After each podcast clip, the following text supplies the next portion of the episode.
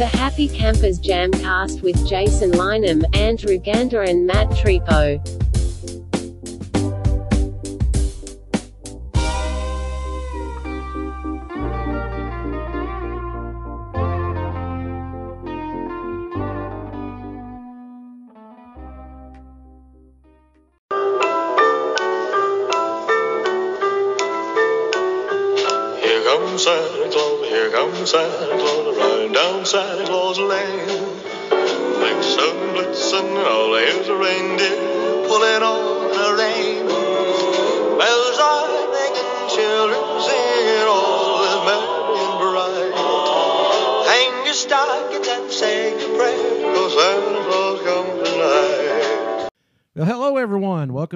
THC Jamcast, a little bonus edition this week. We have the THC Jamcast Christmas special bonus, dropping a bonus episode. So uh, How special is it going to be? I don't know, to be determined. I mean, whatever. I mean, it can. I mean, well, it's it's already special just considering that it's it's only one week after we had put out an episode, so Right, it's bonus it's bonus content. it's bonus material. So you can't ever say that we didn't ever give you nothing. That's right. Merry Christmas. Um, we do not have Matt Trepo in the house this evening. no, I'm a little uncomfortable. I'm over here in the driver's seat tonight, man. In the usually Matt does the technical stuff on the computer and uh, the soundboard, and I've been thrust into this position tonight. So, um, you know, if it sounds funky, then blame me. Yeah, Matt. Matt usually drives the bus on the computer and the mixer and all of that, and we just usually sit here like dickheads with the microphone and talk. There's my dog knocking Christmas gifts off the couch. Yeah, the division of labor on the THC Jamcast kind of goes like Matt is the sound engineer, chief sound engineer. Uh, I'm kind of the content creator. I come up with ideas. We all come up with ideas. So I, I keep a notepad and kind of, you know, keep everything somewhat on some sort of plane. And Andrew provides the uh, the uh, domicile for us to do this in. I don't even know what that means. home. Oh, okay. Yeah, so you know, so uh, and he he comes up with really good audio clips, funny audio clips, and he's all the time texting me ideas. He's like, "Hey, put this on the pot to do to talk about list on the podcast." So I keep a file on my phone. Yeah, I'm glad that Jason does that because I don't. I mean, if I was an adult, I would just keep me a piece of paper or my notepad on my phone around, and uh, I would just make notes here and there. But I'll use, usually send send a text to Jason and tell him say, "Hey, blah blah blah, podcast topic, LOL," and then that'll be about it. Yeah, so that'll go on my note on my phone. The hardest thing about keeping that is deleting the stuff that we've already talked about. So I, I you know, I try to get rid of stuff after we talk about an idea. So um, but we don't have we don't have Matt in here tonight because the guy has like lost he's like lost his voice or whatever. He's not sick. He said he said he doesn't feel bad or anything, but I think not the he- Rona. I think he went off into a pretty rough uh, coughing spell last night, from what I understand, and I think he knocked something loose or whatever. So he doesn't sound very very comfortable talking. So with that being said, I think I'm gonna I think I'm gonna call him real quick and just Give him a call. I mean, the, the THC Jamcast Christmas extravaganza won't be the same without at least having just a moment with Matt here. So give him a call. Wonder if he'll answer. We're ringing.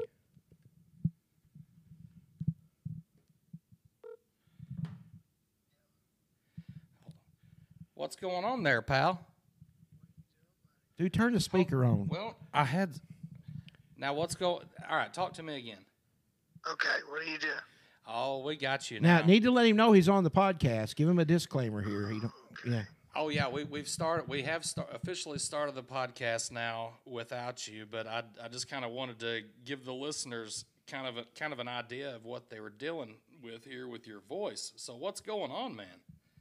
Yeah, man, I'm just, uh, you know, I'm just kind of down, under a little bit under the weather. You know, my throat just kind of hurting. Woke up this morning, couldn't hardly talk, but thought it was just, you know, just a little bit of scratchy throat. Dude, it sounds like the coronavirus to me. Yeah, it's probably straight up fucking coronavirus. If the coronavirus had a voice, that's what it would sound like.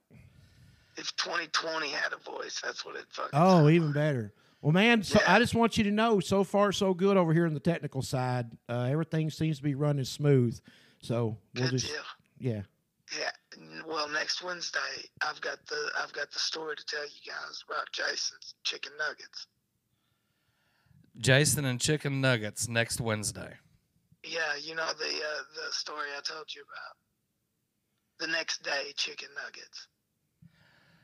Yes. Okay. Yeah. All right. I'm I'm on I'm on the same page with you now. Yeah, y'all y'all have a good. Y'all will get the full story. All right. Well, I real I know it sounds mean, but I, I really wish you were here right now talking just so you sounded like this on the whole podcast, but I'm sure it'd probably be pretty painful for you. So I'm gonna Feel too good. yeah, probably not. Well, we'll go ahead and uh, let you go, and we're gonna we're gonna get on the road with this damn thing, and you uh, you take care of your voice or gargle some salt water or whatever they tell you to do.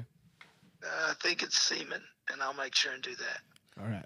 Okie doke. All right. Well, we'll we'll see you later, there, pal. You take care of yourself. See you, buddy. All right, bye, y'all. So remotely, we we had a telephone interview with the uh, the the third member of our merry band.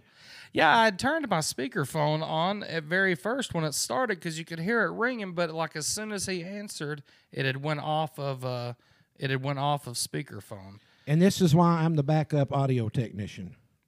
So, with that being said, we've got uh we've got Christmas. Uh, Hold right on, I got to interrupt here. Melissa Gander, it's her birthday today. She's walking through. Happy birthday, Melissa. Happy so you're a. Christmas baby. So you're one of them that always got like presents one time a year. I hear that's a bitch. I don't know, but It was all right. I mean, I, I managed. I don't know any different, so. okay. Well, happy happiest of birthdays to you. If I had my guitar, I'd sing you a song, but I don't, so I won't. So So at the exact time that this gets dropped and it comes out, I'm really not sure what day it's going to be. When I'm thinking Christmas Eve. Okay. So let's just pretend it's Christmas Eve when they're hearing this. we will very well pretend that it is Christmas Eve. So, I mean, I know that a lot of people, well, most people have their traditions that they've always done on Christmas and Christmas Eve, which obviously I'm sure that is uh, quite the different scenario this year for many, many people, well, including myself. Um, Jason, like what? I'm I'm not so much talking about like in recent years, but let's let's rewind back to uh, Jason being a young child.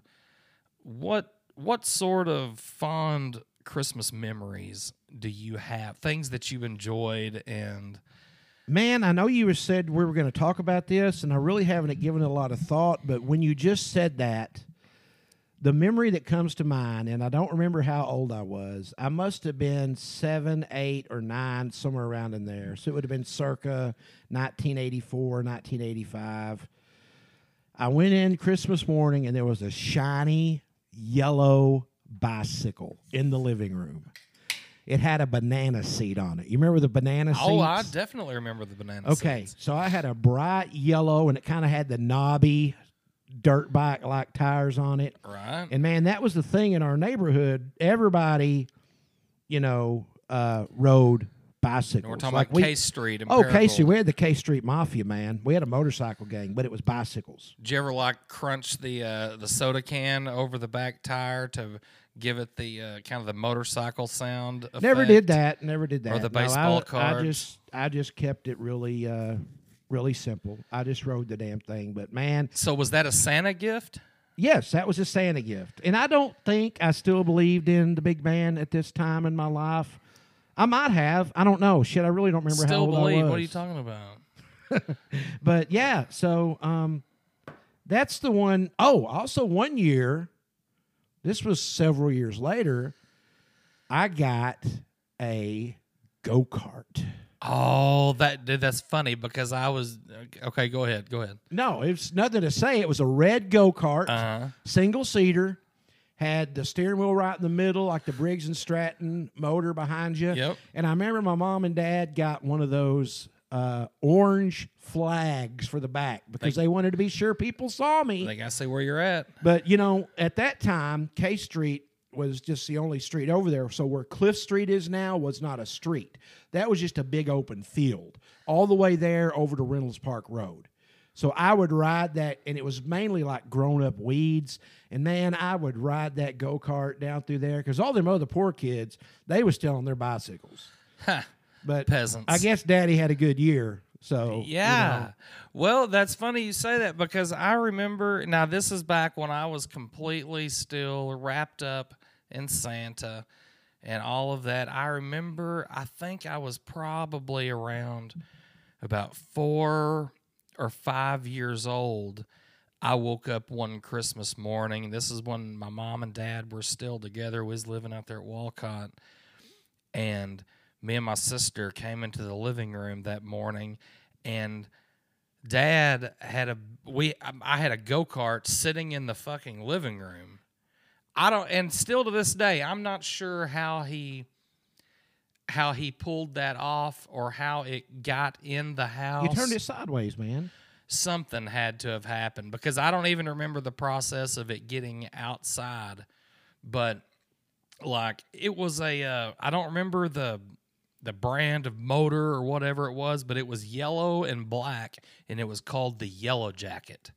Hell yes. It was called the Yellow Jacket. It had like a black roll cage on it or whatever. But my scenario was very See, mine did not have a roll cage. Mine was pre roll cage, but go ahead. Oh yeah, that. Well, I I think I think a lot of the deal was is kind of similar to yours. You know, like mom and dad must have had a good year that year or something because we didn't get go karts every year for Christmas or anything like that. But I mean, I was I was completely sold on Santa, and also that year I remember it was a white Christmas. I think this was probably we're going to say 1990 or 1991. I know it was a white Christmas because also that morning I went out there and apparently dad had like dug some big thick lines out there in the snow and then made like Santa's sleigh. Yes. Oh. And then like there was even deer hoof prints and everything out there in the snow.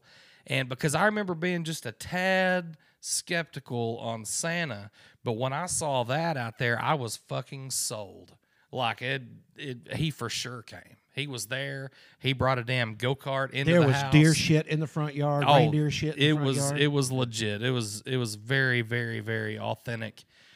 But man, Christmas Eves and Christmases were always a a pretty special time to which I'm sure there's a special time for a lot of folks, but it was it was a very special time for me because like many people we had like we had our routines that we'd go do every year on Christmas Eve. Like we'd start off at this grandparent's house, you know, like at my mom's parents' house. made the rounds. And then we'd go over to like my dad's parents' house and then we'd go back home. Well, then, you know, mom and dad got divorced and then it was like me, we would go with my mom to my mom's parents' house on Christmas Eve every year. And then we would go out to my other grandparents, which was uh, my stepdad, Winford, his parents. They lived out there on the uh, St. Francis River, Yeah. right before you get to Mr. T's. That would be the last stop. And dude, we would stay out there until like midnight, one o'clock in the morning. Like when we were kids, we'd stay out there till midnight, one o'clock in the morning. And uh, every time it would get to be like midnight, my grandpa, uh, John Stanfill, he had these damn bells. It sounded like like a cowbell or something, but it was like these bells. And man, when it came to be midnight on Christmas Eve, he would go out on the porch and then come walking through the house, just dinging and clanging these damn bells and hollering "Merry Christmas" and all that. Sounds kind of traumatic for a young person. Half of the house is like, ah, damn, come on, dude, you know, shut it down and all that shit. But looking back on it, dude, that was a that was a pretty nice nice sound to hear come midnight on Christmas Eve. Well, you know, traditions change as as people in the family die and people get divorced and Oh, you have your own kids. But when you were talking about that, I have a, a very vivid memory of when I was a very, very young kid. Both of my uh, maternal grandparents were from Sedgwick. You know where Sedgwick's at, Yeah, right? yeah, around Fontaine. My grandma was a Debo, still a bunch of Debos down at Sedgwick, and my grandpa was from there too. So we would load up grandma and grandpa and my mom and dad, my sister and me, and I usually rode with grandma and grandpa, and we'd drive down to Sedgwick. And Sedgwick had like a community building that you could rent, and it was old as shit, you know, in the late 70s or early 80s. And there'd be these old people in there that I would see once a year. I didn't know them. They kind of knew me because they knew I belonged to, you know, Charles and Juanita. But we'd go in there and eat, and there was an old piano that was always out of tune. So it and was some- somewhat of like a family reunion. Oh, it was a deal? big family reunion I type deal. Like this, some bitch was full. The Sedgwick Community Building. Yes, I think they've since torn it down. It was right by out there by the water tower. If you've ever been to Sedgwick and you know where the water tower is, the community building set right beneath it. And like I said, by the end of the night, somebody would get on the out of tune piano and play, you know, albeit, you know, not the best music in the world, but they'd pick out some Christmas tunes. And then we'd load up and you know, it was late for me. It was probably nine or nine thirty, Yeah. which is like now that's late for me, right? But and then we drive home. But then we started going to my grandparents every Christmas Eve, and that's just what we did. Yeah, Like we went to my grandparents. Then on on Christmas Day, we'd go to my dad's family, which is still pretty much how we do things. But you know, now we go to my sisters, and on Christmas we go to my aunt Kay. So Yeah, Christmas man. stresses me out, dude. I'm not gonna lie. A lot of pressure, a lot of places you have to go, a lot of money you have to spend. And Oh yeah, I know it. Man, it's very it's very similar to like Thanksgiving. I think I talked about on a a couple episodes ago.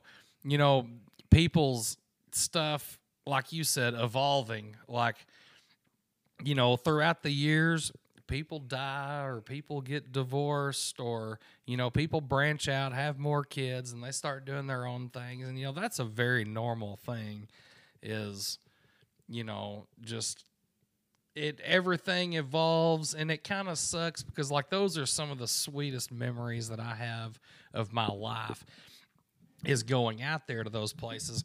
And I was talking about going to my mama and papa's house. That was my mom's parents. We did that for years out there with my cousins uh, Jason and uh, Corey and all of them. Well their house when I was a very, very young child, uh, they lived out on Tower Drive, just down the road from KDRS. sure, yeah, dead end road, dead ended at KDRS. Well, or at the very early '90s, they bought this house that was just two doors down from Hutco out there by Mountain Home Road. sure, yeah. Um, and then they lived there for 20 some odd years until they got old enough, you know, they couldn't really take care of themselves. And my grandpa, he passed away about 10 years ago. And, anyways, uh, so the other day while I was on a DoorDash adventure, I saw a, a delivery came up and it had an address on it. And at first I thought it looked kind of familiar, didn't think much of it. And I got the driving out there and I was thinking, I'll be damned. This is my grandparents' old house. And Wow, uh, the timing's impeccable too. Oh, dude. I get out there and uh this dude, he comes outside and I was like, "Hey, I've got a question." I was like, "How long have you been living here?" And he was like, "Oh man, I've only been here like a few months or whatever." I assume it's probably like a rent house now. But uh, he's like, "I've only been living here like a few months." And I'm standing out there in this carport and I probably just unloaded a whole bunch of shit on him that he didn't care a damn thing about hearing. But I was like, dude, I said, my He's like, bro, my Burger King's getting cold. yeah. He was like, I was like, man, my grandparents lived in this house for like 25 years. I said, I spent every Christmas Eve of my childhood and my teenage years at this house. And there's just like kind of silence. And I just stood there kind of looking around at it and all that. And I was like, oh, yeah, by the way, here's your damn Burger King meal and shit. Sorry that I, sorry that I bothered you. But man, that like that kind of nostalgic shit like that like i scratch for that stuff like Oh, I, I love, I love. and as you get old older, you will even more. Oh man. So I don't want to get too far off of our theme of uh, Christmas here, but um, when you mentioned DoorDash a while ago, I thought about the story that you uh, text me yesterday or the day before and said, "Put this on." the oh, I know exactly what you're talking about. All right. Well, I, we got to share this information because I don't know much more about it than what you probably Well, will know in the th- first thirty seconds. there wasn't seconds. really but- much to the story. It was just so damn funny, kind of how. so set the scene. You were door dashing. Oh yeah, yeah, and I had I had an order to come through, and I don't even remember where it was now. It was somewhere like over on the east side of town on one of the uh, one of the avenues over there, and uh, I got this order, and I showed up to the house that was on the that was on the screen. Now, how long had it been between when you got the order and when you arrived? Oh, I'm That's gonna, kind of important to me for this story. I'm gonna say probably. Uh, I mean, and honestly, I never really know because by the time it, they give it to me, I don't know how long it was before then that the people. Okay, so if you had to take an educated guess, we'll say so- thirty minutes. So thirty minutes from the time the order went in to you showed up at the house. Yeah. Continue. I uh, I got this food, and uh, man, I can't even remember where it's from now. My, I think it was like Arby's or something. I went and got like Sounds a couple, about right. couple sacks full of Arby's, and I showed up to this uh, house, and it was a house trailer, and there was this gal sitting out there on the front porch of her house trailer, just hanging out. And uh, then there was like another dude over here working on like a 94 Blazer out there in the yard. And so I, I got out of the car and I got those bags and like she was kind of looking at me like all confused and everything. I was like, "Hey, uh, I've got your got your dinner here. Is uh you order some DoorDash?" What time of day was this? Lunch. Oh no, it was probably around two in the afternoon. Okay, so it was still day. Okay. Yeah, so I I get out and I've got this food in my hands and like a couple of drinks and I was like, "Hey, I've got your stuff here." And she was looking at me all confused and stuff, and I I immediately thought I was like, "Son of a bitch, I've taken this to the wrong address." Or whatever, but I double checked on my phone and I double checked there and I knew it was right and all. Andrew's pretty specific on this shit. Like I can't see you making many mistakes with addresses because you're Oh, pretty. I'd, yeah, I'd, I run a pretty tight shift out there by myself. But this lady, she was like, she was like, she was really, really overjoyed. You know, she was a nice, nice lady and everything, all giggly. And it smelled, not to mention, it smelled like a fucking Jethro Tull reunion tour out there. How old the was porch. lady? A lot of, a lot of marijuana in the air. I, man, I'm gonna guess she was probably in her uh, mid late fifties or so. so she was probably like thirty-five. Yeah, and I brought I brought this food, and she was like getting so you know she's like, well, damn, you know, one like if somebody had sent it to her, Christmas has and come. then she and then. You know, I'm acting like this was drug out for a long time, but this really happened all over a 30 second period. And out of nowhere, she was like, ah, I'll be damned. She's like, I did order some food. I did order some food. Dude, she was out there. She was she was pretty she's pretty stoned. Stoned as a gravel road. Now, Andrew, as someone who uh, likes to partake in the finer things in life, Yeah, have you ever been so high you forgot you ordered food? I have not. Okay. I, I have not. But this lady was so excited that like she was like, "Oh, now I remember I ordered food." And but she she was so damn excited because she was like, Man, I was just sitting out here and out of nowhere somebody's bringing me some food up to my doorstep. I'll be damned. What was old boy doing? Still had his head down in the Oh, and he's blazer. yeah, he's still over there turning wrenches on this blazer and stuff. I don't I don't even know if he belonged there or if if he was affiliated or not. But yeah, that was a first for me that I had delivered some food to an old stoner lady and she had completely forgotten. Man, she probably has a medical condition, Andrew. Oh, I'm sure she does. She probably has one just about as bad as mine. yeah. She uh but she was so damn overjoyed that I was bringing those bags of Arby's Wouldn't you her, be? And she just thought I was just like a, you know something in the horizon that just showed up with this food. Then she's like, "Oh yeah, I ordered that." I Somewhere right now, she's telling the story from the other perspective. Oh yeah. Like, yeah, this this chubby guy got out of a car with an Arby's sack, and I was like, "What the fuck?" Yeah, Mm. yeah. No, they probably moved on to other shenanigans since then. dude hell talking about food i'm getting hungry like that's a whole that's a whole different um, angle to christmas so like on christmas meals or whatever what do you guys normally do or what Very similar to. I mean, our Christmas and Thanksgiving dinners are almost identical. We are starting a new tradition this year. We go to my sister's on Christmas Eve. We've scaled it back um, because of the COVID, of course. It's just going to be my sister and her family, and my and me and my wife and my family and, and my mom. Uh, we've always done that. That's what we're going to do from here on out till they don't invite me anymore. Uh, and then on Christmas, we used to go down to my father's uh, sister's house and spend time with them, but they canceled that. So this year, we didn't have anything to do for Christmas. And I was kind of like, sweet, you know. But Tina said, Do you care if I invite my mom and stepdad over for, and I'll cook Christmas lunch? And I was Yeah. like, Well, no, that's cool. You know, so we're just going to have a very intimate, small affair. I think she invited Adam and his wife just because she wanted to have him. So I don't know if Adam or them are comes. I think he's working eight days a week right now. But um, yeah, so we're going to have the mother in law and father in law over. And, and she said, So do you want to do lunch or dinner? I was like, Lunch.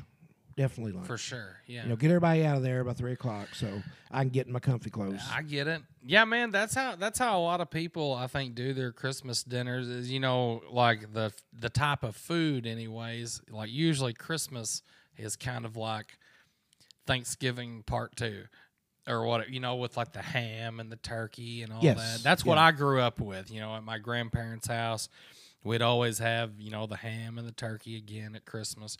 Well, here at my house, we have been on Christmas Day, and sometimes it's lunch and sometimes it's for supper. It just kind of depends on what our boys are doing or when we can do it.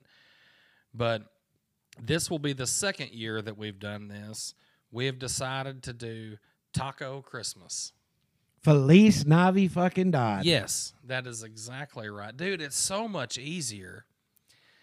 It definitely so much cheaper too, and it's good. All of us like tacos. I mean, and yeah. stuff like that. So it just kind of takes off a bunch of stress of having the big meal and all that, and you open gifts, and man, we just kind of set up like a uh, like a taco bar here, man. Like with all the meats and the cheeses and the beans and the Now I'm not hundred percent certain, but I might have come over here last Christmas uh, because you- I remember there was a taco bar like at, at dinner. You probably did because last Christmas I was laid up. I had I just had my ass I had my ass surgery a year ago today when they Has it been that long? they cut a pilonidal cyst off of my and if you don't know what that Merry is- Christmas, everybody. yeah. If you don't know what a pilonidal cyst is, you need to Google that because that's what I had, and it was a rather large one.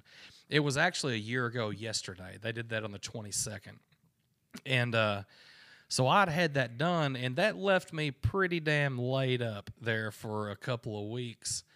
And I even told Melissa last year that I think last year was one of the best damn Christmases that I'd ever had because I, was high on Vicodin? well, that plus I didn't, I wasn't obligated to go anywhere. Yes, and man, I, and I was going to bring this up earlier, and I hate to uh, interrupt you, but as I've gotten older, I find joy in simplifying my holidays. Yes, sir.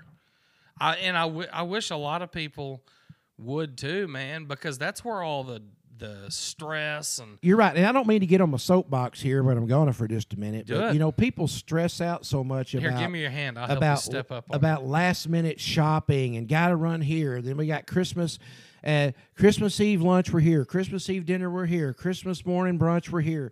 Christmas night, man. They they miss the forest for the trees. yeah, Slow down and enjoy Yeah.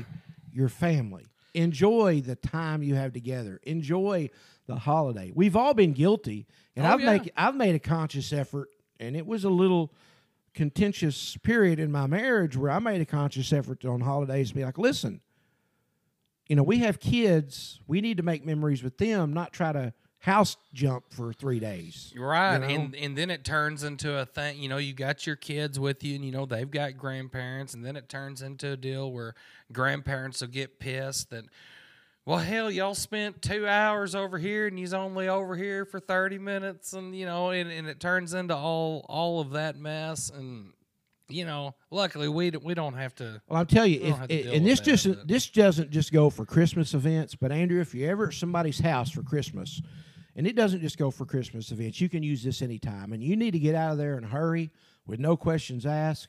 Just go up to your wife and say, "Honey, we're going to have to go. I have bloody diarrhea."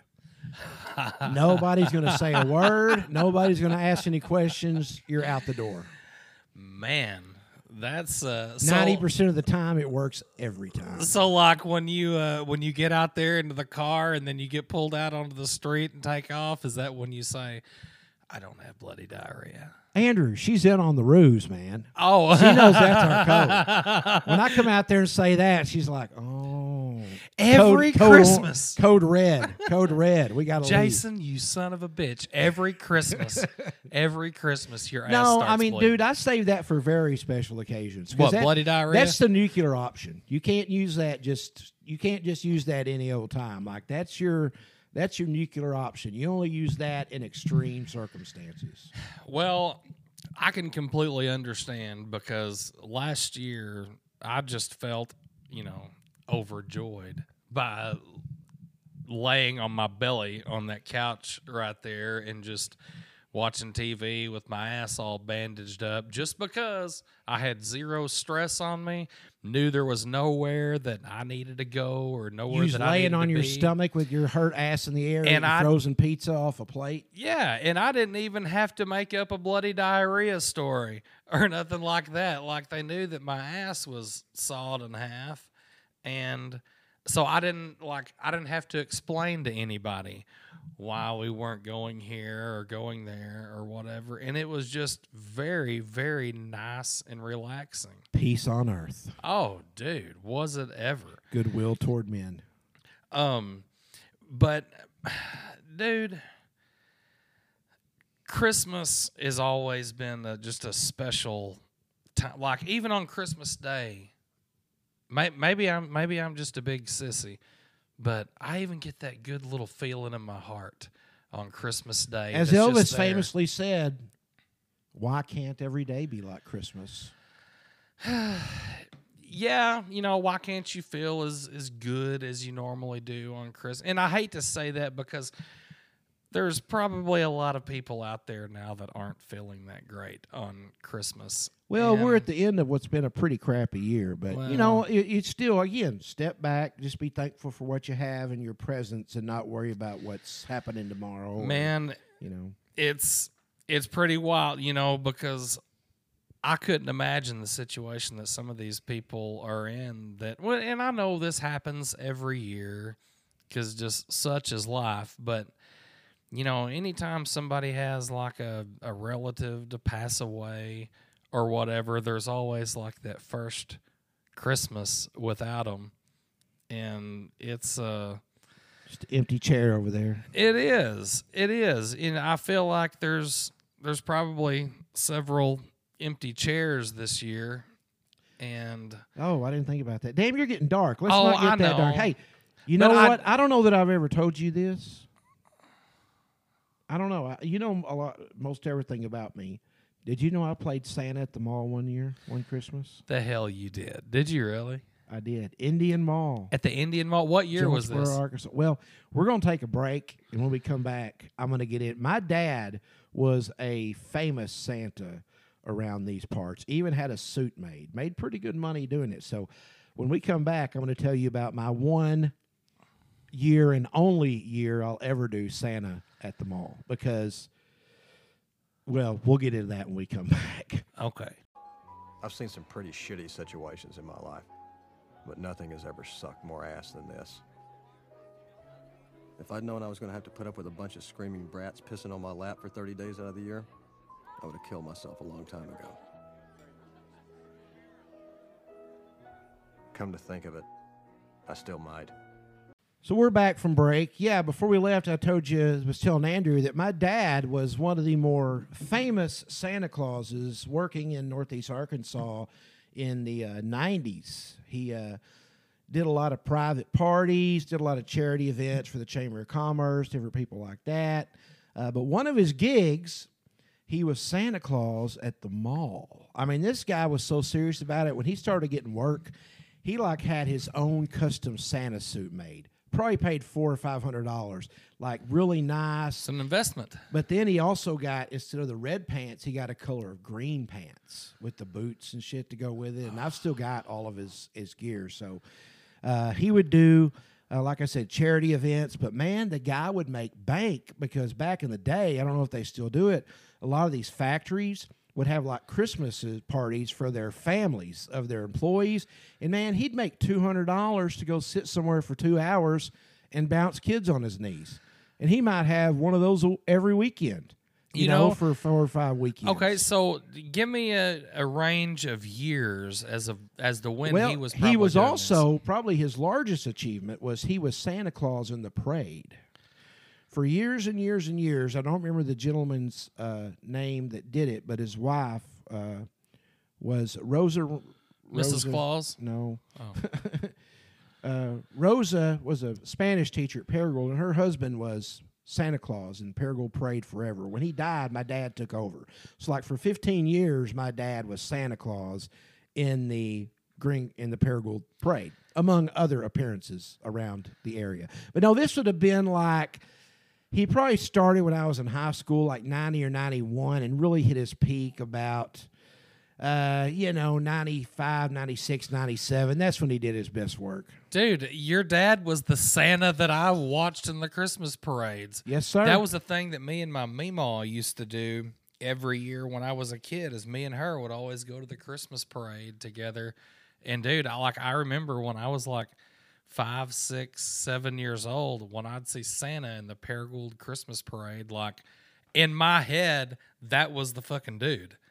Like that. That that was he fucking made an appearance That in was him. Paragould. He, He- must have been free tonight. he brought the yellow jacket go karts and you know like that that was that was the dude so that's that's interesting you remember on the news when they used to do like the Santa tracker? yes because we watched that at my grandparents house at where i took the bird oh, we got to go King. home. He's in Oklahoma. We got to go home. He'll be here soon. no shit and i was like the first one in the car and i'll be like y'all come on get your shit let's go have we got pizza showing up I think the pizza guy's here. all right jason talk to him for a second i'm gonna go get our pizza Okay, so I'm going to give a little more backstory. So, my dad, when he got serious into the Santa Claus and got a job. Oh, Opie knows someone here. Opie, that's enough of that shit. Cut it out. So, my dad was one of the Santas at Indian Mall in Jonesboro. Again, this would have been early 90s. So, uh, one after several years of doing this i was a freshman in college at asu so i was 18 i, was, I think i turned 19 by then. Uh, the christmas of 92 he said hey we have an opening for a santa claus at the mall. And it pays $12 an hour which in 1992 wasn't you know terrible money. Um, see, so the way this worked, there were three Santa Clauses at the mall, and they rotated shifts. So I said, "Yeah, I'll do that. Sounds like easy money." So anyway, got the gig, and I figured out real quick. You know, now the further it was away from Christmas, like I don't know when Santa Claus comes to the mall. It seems like early December or mid December. You know, eh, you work like a Tuesday night. Like I might work Tuesday night from five to nine. Well, it was a lot. It was probably a lot later in the year back then because back then people didn't start Christmas at Halloween, and you know That's true. And I, I think the mall closed at nine. So you know, I'd go in on Tuesday night, work four to nine or five to nine, something like that. Nobody was in the mall on Tuesday nights, but the shift you didn't want to get was Saturday afternoon from like open till five. But that's when all the babies are coming through. Andrew Gander, you know how I am with people in general and little people even more. It was just, and man, eh, I'll tell you more about my experience later, but I got to tell you a funny story about my dad. So people bring their pets up there to get their picture made with Santa. Hell yeah. That's a thing. So it was like a Thursday, eleven in the morning. This old lady probably had some money. I heard this story secondhand, but I, I, I have a mental picture of the lady. Brought her little dog, just freshly groomed dog, up there to get her picture made with his his picture made with Santa. So they wrestled around, finally got a good picture, printed it off, sent it home with the lady. My dad said two hours later she showed back up there. And he didn't know what was going on, but he could tell there was drama. And she was showing that picture to the elf that takes pictures and like pointing and slamming stuff. And she was wanting a free picture because in the picture that my dad took with her precious little Coco, his red wiener was sticking out about three inches. Like right in the middle of the picture. and she didn't want to send that to her friends in Sunday school on a Christmas Well, card. Tell your dog to put his dick up. so that is a true story. Got on Santa's lap and had his lipstick rolled out. So yeah, you know, uh, the, the the worst part of the job for me was being jolly all the time because when it's Tuesday night at seven o'clock and there's nothing going on and you're a little hungover from the Monday night before when you probably shouldn't have been drinking anyway, you're just not in the ho ho hoing kind of mood, you know? Right. Well, I mean, so that's when you basically start. I mean, look at all these movies that has Santa in them and all that. You know, a lot of them tend to be kind of a little grumpier and all that, but they're out there doing it because they're making that cash. But yeah, sun, Saturday afternoons, Sunday afternoons, that's when the line would be around the corner, and you would just know there is no break coming anytime soon. And you'd get these kids. Some of them were sweet; they were all sweet, but some of them was, you know, uh, but but the worst thing, the funniest thing, I had a couple of funny stories. The first thing is a lot of these kids are young, like really young, and Yeah. you can't understand them. So their mom and dad, her, you know, and puts them on my knee. They're they're kind of anxious. I don't know what's going on. I'm like, hey there, tell Santa what you want for Christmas. And this is your response. I get big a truck and me home and turn around and around her. and I'm like, oh, okay. And then then- and his mom's over there going, a four wheeler that you know four wheeler. It's like, oh, okay, yeah. So you want a four wheeler? And then yeah, by and then it goes up and they go woo, and then it go back, and I'm like, I have no idea what this kid's saying. I'm just kind of shaking my head, you know. and then one of the funniest is this kid was about five or six, sat on my lap, bouncing him. He didn't want to be there. His mama talked him into it. And I'm like, tell Santa what you want for Christmas. He said, I just told you over at Kmart. Oh, damn. Yeah, I got busted out. So he found, okay, okay. So I guess Kmart had a Santa that day Yeah. that he had previously just told had you. dealings with. So did you have to go through the whole thing of, well, he's got I don't many honestly helpers. remember what I did. I was just kind of impressed. So I know you were saying earlier when you were talking about your dad uh, in his Santa career that he uh, like he had did some company parties, company or I guess in his world they'd be called corporate gigs Yeah. or whatever, like for Emerson Electric and all that. Yeah, man, he'd do factories in Jonesboro, Paragould, hospitals, and Kennett. Well, and Par- I mean, That's interesting good because Maybe that's how I got that.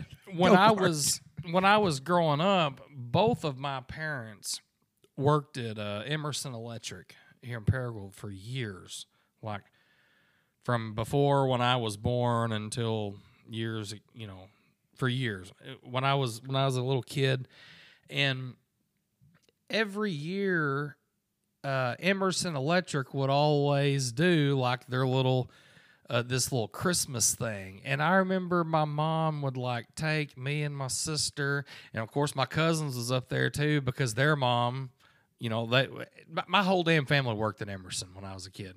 But a lot of people both in of my did. grandparents, both of my parents. I mean, I was I was raised on money from Emerson Electric, but they would do this thing at Christmas every year at uh, at the Paragould Twin Cinema, and like all these kids of peop of employees would get like movie tickets, and we'd all go up there. a small popcorn and, a small soda. and watch Yeah. a movie.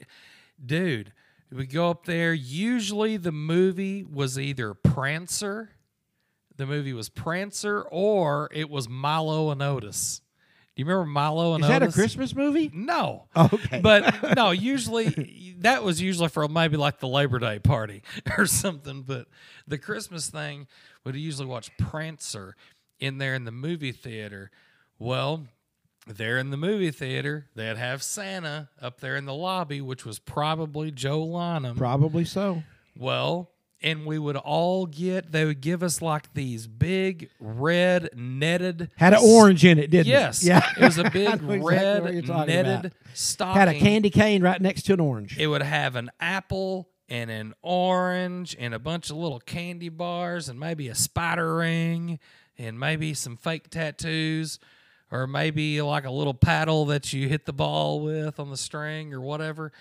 And I loved getting that shit. Like that was the coolest damn thing. To know what I'm getting there. you next year for Christmas? Uh, I don't know if I would dig it so much anymore. Mm. I, I don't know. And you know, now that now the the nostalgia of it might might get You are big on the nostalgia Oh thing. man, I love it. I do tell you, one of the fringe benefits of being Santa Claus at the mall, one of the very, very, very, very few, Is the bitches is You when got- all the sorority girls would come up there and get How did I know? Like you know, uh, Chi Omega would come up there, all the sisters to get their picture made with Santa. So that was pretty cool. that was pretty neat. Although I was a chubby little fat kid playing You were Santa, Santa. so I mean, I mean, you can't have GQ Santa. I mean, Santa's had a candy in cane there. in your pocket, or are you just happy to see me? Did uh did any of your family like grandparents or parents or whatever like was it ever like a tradition like to make all sorts of crazy like Christmas candy and stuff like that? Not really. I mean, not not anything crazy. Like my grandma, uh, and now my mom and my sister, they always make fudge, Yeah. like chocolate fudge. Well, like that's we the- just get stuff that I'm at- talking uh, about, yeah. like the- but you know, I I don't know. But as far as making like spending hours in the kitchen making rock candy and all that, no, I don't remember that at all. Man, my uh, my both of my grandmothers, they were they were big into that when I was a kid. They would uh they'd make like the millionaires and the turtles and the uh the Ritz crackers that's like a peanut butter sandwich and then that's all dipped in chocolate. Oh yeah, yeah. I know what you're And then talking like the Oreo balls oh, my sister makes good Oreo balls. and Peanut the- butter, the peanut butter bonbons, the little candy pecans. And then there was also these things, and I still don't know what they were. Uh, my grandmother Rose, she used to make. They were like these club crackers. They were just regular c- buttered club crackers, I love those things. and they would have. It was like kind of a candied stuff on top of them, like they were kind of sticky. You'd end up having to put them in the oven. Are oven. you sure she didn't put jelly on them? No, no, no, no. They weren't jelly. It was probably like, you know, like when you make candy pecans. It was just like probably brown sugar and syrup and different stuff. But and there was like some nuts on top of that. But they were just like these little sticky club crackers, and they would make all kinds of stuff. Well, a couple of weeks ago, my cousin Grant, he was like, "Fuck it, man! I'm gonna try to make a batch of." Uh, I'm gonna try to make a batch of turtles like Grandma used to make or whatever. Well, he had made some. I'm sure the internet has wonderful recipes. Oh yeah, yeah. He he came across the recipe somewhere and he put together a concoction and it it was uh, a few days later he swung by the house one day and dropped some off over here for us to try out. And I think by the time my wife and everybody else got a hold of them, I I ended up getting one out of that batch, but they Evidently, were they weren't too bad. Oh, they were freaking fantastic. Dude, it's just like uh, chocolate and pecan and caramel and just random stuff. Like, I couldn't sit and eat like a handful of those things, but I, I could definitely just sit and eat like two. And those things are so good. And I can't remember what the difference is between the millionaires and the pecan or the, the millionaires and the turtles. I think maybe one of them has pecans, and I think that's the turtles. And then I think the millionaires is like peanuts and caramel and chocolate and all of that stuff. Have you ever eaten one of those? Man, I'm not a big pecan guy. Just They're- not. Oh, So In you, fact, so I'm you- just not big on nuts altogether. I'll eat a peanut, but so you're so I, I assume you're not really a fan of pecan pie then. no. That is my absolute, absolute favorite. I love pecan pie, and I can't really make a good one. Oh, I bet you could. You look on the internet and you could find you a recipe, dude. You cook enough, you could do that. Shit. Oh no, dude! I've I've went by recipes and stuff. Well, for instance, like I asked my grandma a long time ago, like, okay, what's your pecan pie recipe? And she was like, it's on the back of the damn Karo white syrup bottle. Like she ain't nothing special, Andrew. literally just used that. Man, I don't do it right. Like there, Well, I've mentioned this to you before about grilling, and cooking's the same way because cooking's grilling, grilling's cooking, right? But what intrigues me about it is it's like fifty percent science and fifty percent art. Like there's an art to knowing how to put that shit together. There is. The, it, it's got to be because I've went by the recipe. Now, don't get me wrong. Every pecan pie I've always made has always turned out to taste delicious, but it normally turns into being more like a, Pecan goo. yeah, like a pecan cobbler or something. like there's no way that I could make slices of that. Like so it's not just- setting up properly. no, it does not set up properly. But you can just get you a you big need to Google that shit. slop of whatever, and it tastes fantastic. It is so good. I love pecan pies. I always had the attitude that pecan that that pies are for grown ups. I'll stick to the cake, dude. I'm just never been big on pies, and I'm a fat guy and I love to eat. But I just now I'm I do like I do tell you what I do like. I like that cherry pie filling like you buy in a can. I'll What is that, it? That cherry pie filling that you buy in a can. Oh, at first I thought you said chili pie. No, was- no cherry pie filling. Oh, man, I'll take the top off that and eat it with a tablespoon, man. really? Oh, I love that shit. Of course, it's just sugar and candied cherries. But I don't think I've ever had. I don't even know if I've ever had a piece of cherry pie. I've had cherry cheese. Is it the same stuff you put on like cherry cheesecake? No, no, no, Or no, whatever, No, no? no, no, no. I'll bring some over some night. You, let you experience it. It's it's like a Luden's cough, cough drop, but like better. A Luden's cough drop. I remember the Luden's cough drops. I used to like to get those even when I wasn't coughing. I disagree. It's not what's on top of the cheesecake. It is very similar. It is very similar, but Um, okay, whatever. Jason, what's your favorite Christmas movie? Ooh, put me on the spot.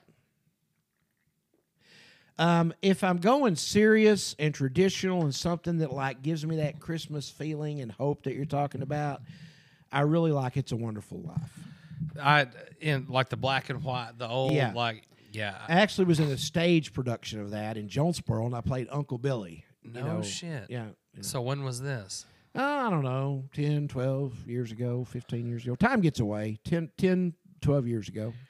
That that it's a good is that is definitely a classic. I do like that. And as far as comedy, if I just want something light and not as quite as serious, I mean, in my book, you can't beat Christmas Vacation. Christmas Vacation is my number one by far. I grew up like me and my sister from the time that I can remember, you know, being because I think that movie came out in either like 89, maybe 89 or 90. Yeah, that'd be about right. something like that. So I mean, as far back as I can remember, we we watched that. Me and my mom and my sister, you know, we we really enjoyed that movie. Um, and then I ended up getting, you know, hooked on, of course, a Christmas story with the Red Ryder. oh, that's good, but man, I've that's a little that one. too slow for me in parts. Like it's just a little too. Eh, I gotta trudge through this shit. But I it, get it it. is good. I like it. I get it. I used to uh used to on like between Christmas Eve and Christmas Day, I would end up watching that movie probably about seven times altogether because that was back on TBS when they would ha- remember they'd have Oh, yeah. 24 hours of a Christmas certainly. Mm-hmm. story. See, that started back when I was a kid. Did you ever see the sequel? No. I don't believe I ever saw this. You heard If you're a Christmas Story fan, you need to watch it. No, I don't remember much about it except it was about Um, exactly what you would expect it to be. As far as like you know, really scratching for the nostalgia that I like, I really enjoyed. You know, obviously Christmas Story, Christmas Vacation, Home Alone. Home Alone one and two, fantastic movies. So good. Yeah, I've got some problems with the premise of that whole story. So, I mean, I do like the movie, well, but when they came out, I didn't even know what a premise was because I was like the ideal demographic. well, I mean, in real, in in you know, realistic terms, if someone left their child at home, they'd probably end up in you know court. Oh you know, yeah, but they stuff. they But- didn't. They they ended up doing. Dude, it. I love Joe Pesci in that movie. Oh, he's he's fantastic. Uh, I actually watched. You know how like when he would end up getting his head burned and shit. Oh, like Oh, yeah, that, yeah, yeah. How he'd just fritcha fritcha fritcha fritcha fritcha. fritcha. Well, see, you got to think when they hired him to do this part, he was fresh off of doing movies like Casino, Goodfellas. Goodfellas, stuff like that. And they brought him in, and he found it a very, very hard thing in these movies not to cuss and stuff like that and just do his typical, you know, hard ass type acting. And so that was that all that gibberish that he would do was basically him just not knowing what else to say and he'd just start making noises. And see, another problem I had with the, the whole plot of that, like, are you going to tell me the Joe Pesci I saw in Casino and Goodfellas couldn't whip Macaulay Culkin's ass? Like, he's going to keep out a burglar by heating up the doorknob. He's going to kick in the door. Like, he's going to put a Michael Jordan poster on a train and make them think there's people home. He ended up kicking in the door. Like he ended up kicking in the door and the blowtorch thing come down. Yeah. Like, Joe Pesci versus Kevin. I got Joe Pesci every time, man. Yeah, man. I, there were there were several of the Christmas movies I like. I was even like, man. Call me a big sissy, but I even enjoyed the very first Santa Claus movie with Tim Allen. No, dude. I was only like uh, when that came out, I was probably only about eight or nine years old. Like I was in the, I was in the, the heart of the demographic for a lot of these Christmas movies that were coming out. And also another favorite of mine that I always really enjoyed, just because my grandma had it on a VHS tape at her house, was the Santa Claus from like 1985. Did you ever watch that? I don't remember that. No. It's called The Santa Claus. And if you look it up, you just need to type in like The Santa Claus 1985. Okay. And uh, it was, it man, very, very, very low budget probably. And like that was just a movie that I got hooked on.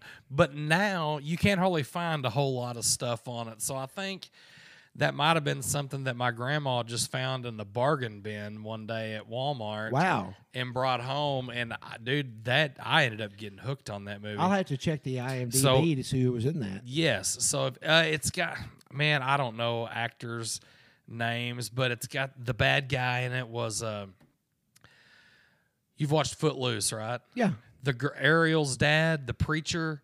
Yeah. John Lithgow. Yes, he was the bad guy in that movie, and then I can't remember what the elf's name was and Santa and all of that. But that dude, that was such a fantastic movie. Well, I tell you, man, if you sound like a sissy for saying that, I'm going to sound like a real fucking pussy. all right, bitch up this. on us. Come on, give it to us. Man, I tell you, a good, just fun, lighthearted. If you're going to watch something with your honey on Christmas Eve, Love Actually is a good movie. Have you ever seen that? I've never watched that. It's good. I think you dig it. It's just a well done film. The music's good. The premise is good. Love Actually. Yeah, Melissa, you know what I'm talking about. You've Yeah, heard it. you Have need you to watched watch it? it. No. Okay, that's my homework assignment for Well, the Ganders. Snuggle now- up tonight or tomorrow night and watch Love Actually streaming somewhere. The one that Melissa really enjoys that I and I like it too. Uh, the Holiday. It's got Jack Black. And Oh, yeah. Who else does it have in it? Yeah, Kate Winslet, Jack Black. The Holiday. That that's a pretty good one. I like. I'll be honest with you, I don't watch a lot of Christmas movies on principle because I don't like to be presented things that I'm supposed to watch. Like I'm going to watch these on my terms. Like I've got Netflix and Hulu and and you know all the other streaming services. So if I want to watch uh, Christmas Vacation, I don't have to do it on Christmas Eve. Oh yeah, I'll watch uh, Christmas Vacation. I own it on Amazon. I'll I watch it ever so often. I've probably I think we've got about three views of it so far this year. But I would probably wear you the fuck out around Christmas time because, dude, I listen to nothing but Christmas music around here. I love Christmas music. Um, You ever listen to Elvis Christmas album much? I've I've heard songs off. I mean, I Okay, I've got it.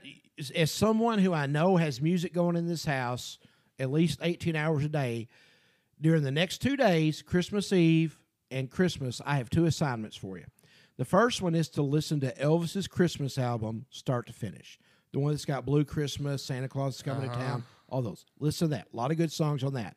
And then I want you to listen to George Strait's very first Christmas album called Merry Christmas Strait to You. I listened to a few R songs you know, his off name. of that you last know. night. The album cover, it's green. Yep. and it's got like a red. Listen to that album, start to finish. There's a song on there called "There's a New Kid in Town." It's a slow like ballad, eh, but the way it's recorded, dude, I love that song. I can almost play it on the guitar, but I think I've probably forgotten how. But uh, I want you to listen to Elvis straight through and "Merry Christmas" straight to you, uh, straight through. Those are two of my top, you know, five Christmas. I will absolutely put that on my list. I think my probably my all time favorite Christmas song. I guess it would have to be that it's called That Spirit of Christmas. And I really, really, really like the Ray Charles version of it, which was the one that they played in National Lampoon's Christmas Yeah, Vacation. yeah. Well, that's not on like Spotify or Apple Music or whatever like you can't you can't find it on there so you have to listen to it just like on a youtube link. You can go to youtube and find that as well as like the theme song from christmas vacation which was called christmas vacation and uh, mavis staples from the staples singers uh, she sang that intro for that movie. I love that song. You can't find that on spotify or anywhere. You can only find it on youtube I've tried to find like the vinyl records for these old songs, and they're out there. They're just rather expensive. You know, also one of my guilty pleasure uh, Christmas songs, and I fucking love it. i- If you turn on any XM or Pandora Christmas station, I can guarantee it'll be on there. Last Christmas by Wham.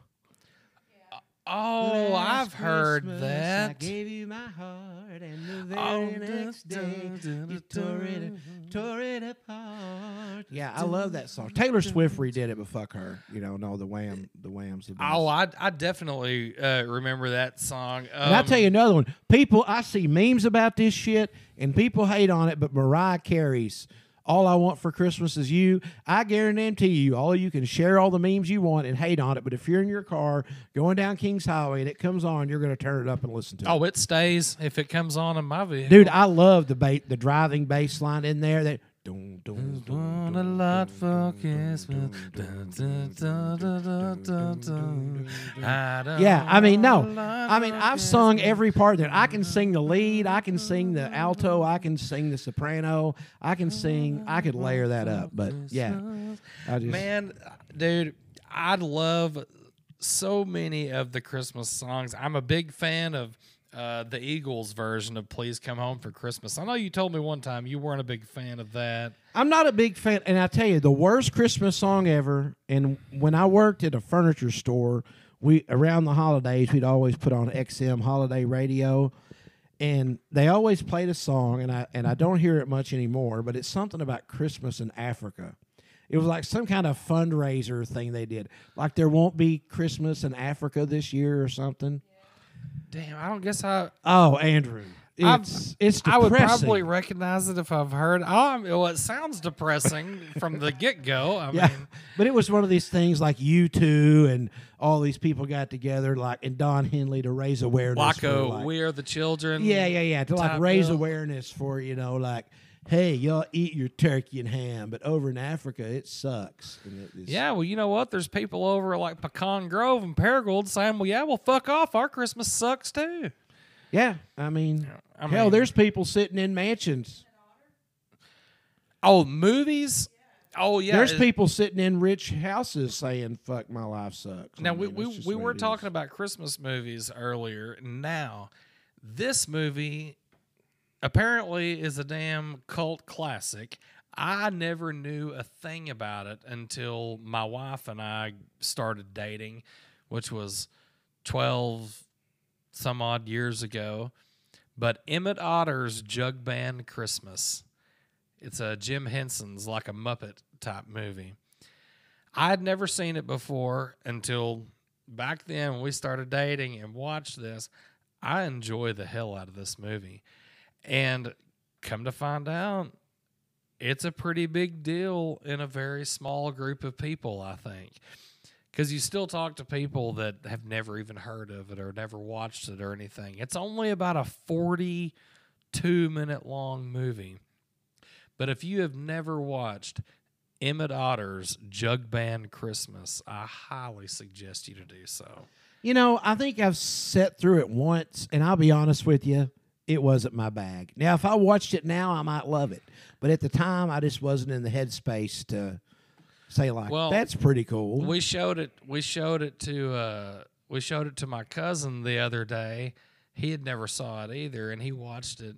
And like, I don't even think it was that night he messaged me. It might have been like two days later, out of the blue, out of nowhere. I get a message from him. He was like, "Hey, by the way, that was the most depressing fucking movie that I've ever watched in my life." See, I don't need that in my life at this point in time. Well, it's. I mean, I, I see. I see where he's coming from on it, but at the same time, it's kind of the story that that movie delivers. It's very. Uh, it's very similar to the uh, the Gift of the Magi, oh, it's probably whatever. yeah, it's probably derived from that. I would bet. which I got in trouble one time in my eighth grade English class for calling it calling that the Gift of the Magi. I got in trouble for calling it the Myth of the Gay Guy. Got in trouble. no. Nah. Yeah.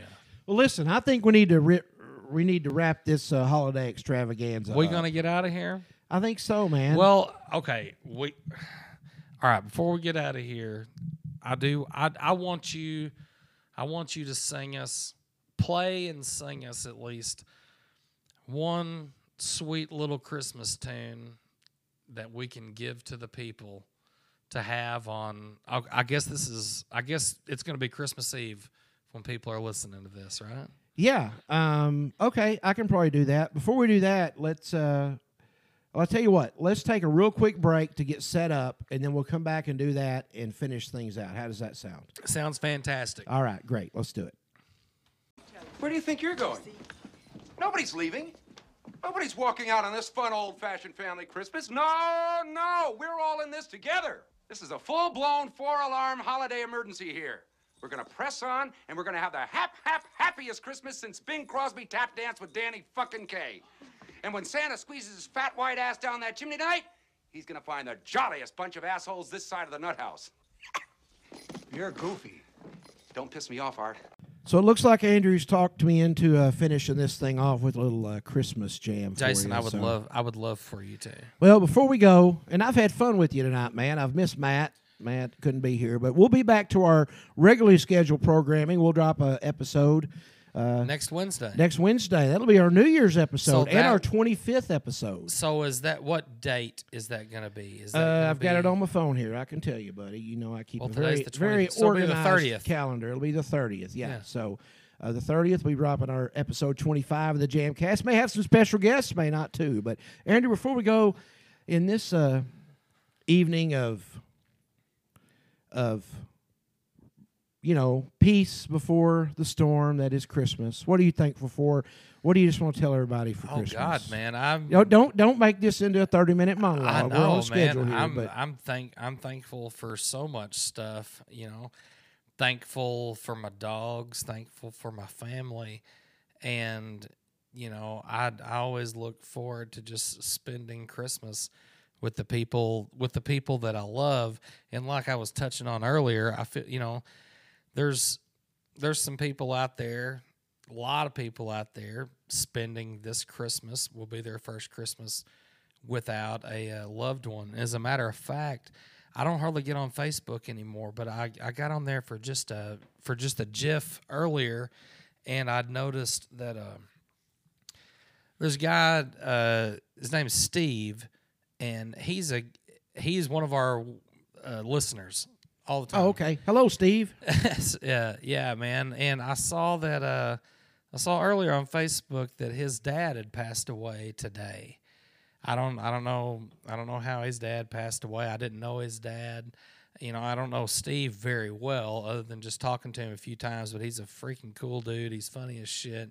He really likes our podcast. But I saw I saw that his dad had passed away and that's what got me to thinking about that was like, you know, damn man, you know, people people find some of the craziest shit to bitch about around Christmas and all of that. But when you think about it, you know, there's people out there going through some weird life stuff right around the holidays. Yeah, we're all very lucky. we We're, don't we're so we fortunate. Yeah. And uh, I don't know. Steve, Steve usually listens, but if you're listening, Steve, brother, I'm really sorry for you.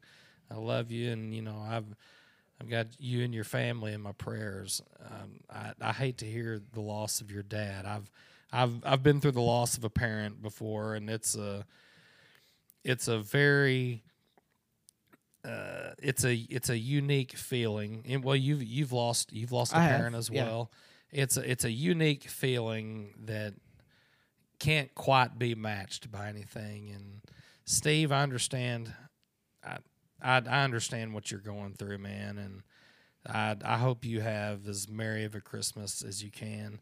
And to all the other listeners, I I hope you folks have a merry Christmas too, and just just try to think of the things that you have going great for yourself you know on on christmas and really capitalize on that because that's the, that's the shit that matters man is Accentuate the positive. yeah there man there's a there's a lot everybody takes for granted and stuff but not not to get all depressing or anything but Well, Andrew Andrew got me a Christmas present. Gave it to me when I get over here. I've got a six pack of Norfolk Brewing Company's Easy Riding Lager. Jason got me a Christmas gift as well, and it is a framed 11 by 14 print of our Happy Campers acoustic musical trio logo in a print, and it looks fantastic, and I appreciate it. I, I love wall art.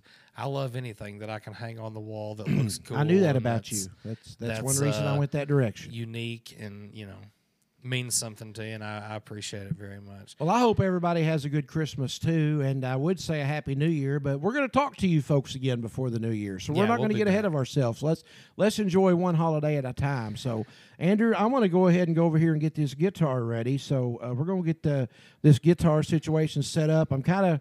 You know, I'm kind of just going off the cuff here, so uh, Jason? it's going to be a little raw. This is an acoustic musical experience. Tell you what, Jason it's Christmas Eve. Take us all to bed, kind sir. I'm going to. Let me get that guitar.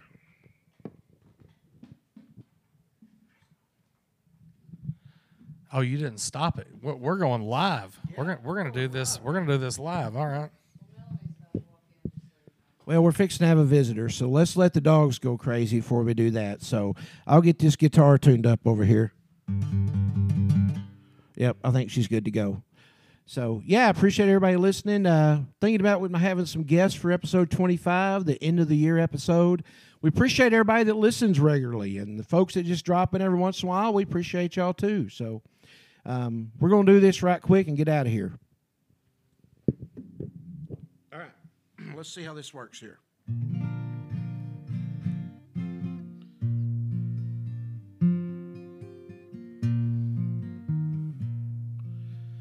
Silent night, holy night, all is calm, all is bright, round yon virgin mother and child, holy infant, soul tender and mild.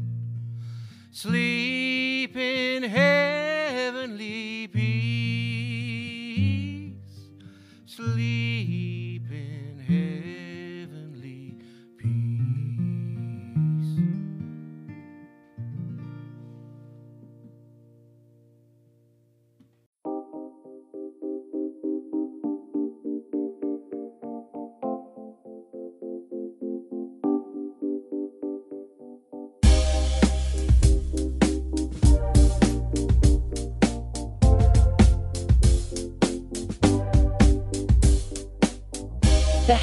Campers Jamcast with Jason Lynham, Andrew Gander and Matt Tripo.